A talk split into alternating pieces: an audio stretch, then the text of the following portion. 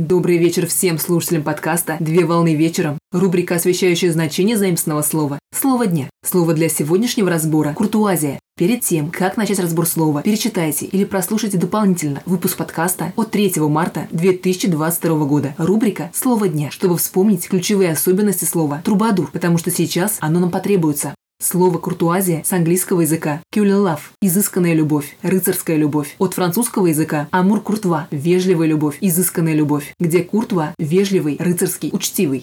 Куртуазия – это разновидность ухаживания и форма поведения, направленная на привлечение внимания лица, которое понравилось. Куртуазия представляет собой систему правил поведения при дворе или набор качеств, которыми должен обладать придворный в средние века, ранее новое время.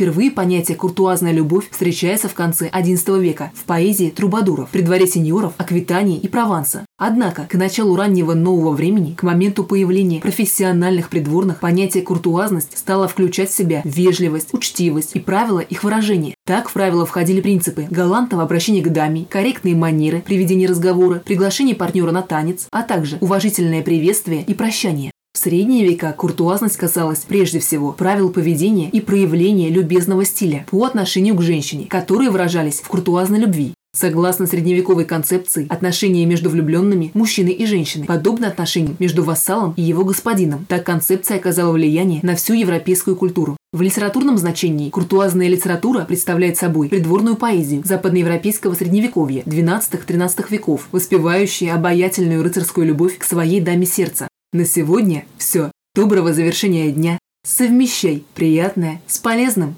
Данный материал подготовлен на основании информации из открытых источников сети интернет с использованием интернет-словаря иностранных слов.